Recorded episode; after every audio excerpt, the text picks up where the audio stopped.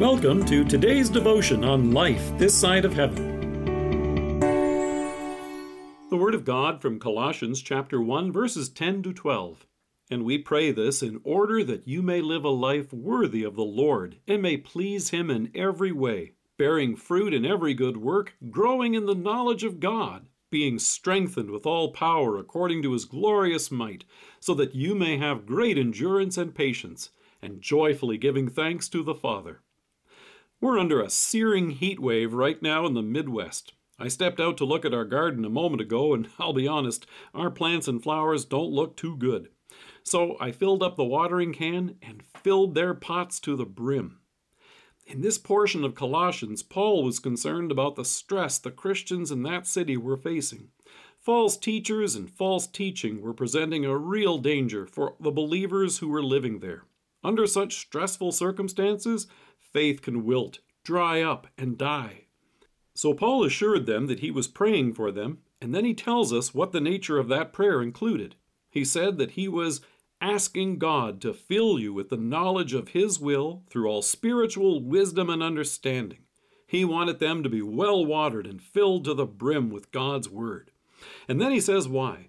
And we pray this in order that you may live a life worthy of the Lord and may please him in every way, bearing fruit in every good work, growing in the knowledge of God, being strengthened with all power according to his glorious might, so that you may have great endurance and patience, and joyfully giving thanks to the Father.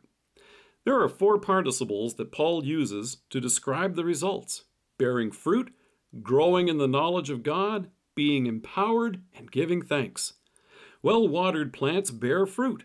When you and I are well watered, that is, regularly hearing and reading God's Word, we can't help but burst forth with the fruit the Holy Spirit works in us. Then Christianity becomes more than a Sunday activity. It's who we are every moment, and it shows God at work in our lives. It helps our neighbor, and it points those around us to Christ. Well watered plants become well rooted. Consistent use of God's Word keeps us growing. In Ephesians, Paul says, I keep asking that the God of our Lord Jesus Christ, the glorious Father, may give you the spirit of wisdom and revelation so that you may know him better. I pray also that the eyes of your heart may be enlightened, in order that you may know the hope to which he has called you, the riches of his glorious inheritance in the saints, and to know this love that surpasses knowledge, that you may be filled to the measure of all the fullness of God then we're in a lot less danger of the blight of false teaching and false hope. Well watered plants are more hardy and endure the searing heat. Consistent use of God's Word means that you and I are able to stand firm in our faith and bear up under difficult and stressful times. Well watered plants are a thing of beauty and joy. When you and I regularly hear God's Word in worship and in our devotions, it gives us a whole different outlook on life. It fills our hearts with gratitude for the salvation God has worked out through His Son's life, death on the cross for us, and His resurrection.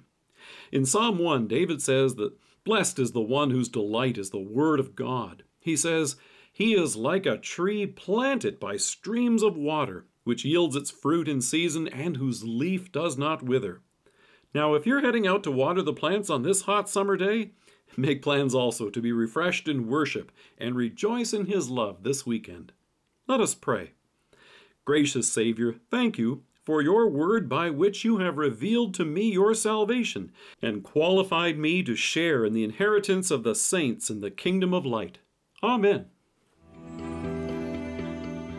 Thank you for joining us. If you're listening to us by podcast or on Alexa, we invite you to browse the resources that are available on our site at lifethissideofheaven.org. God bless you and have a great day.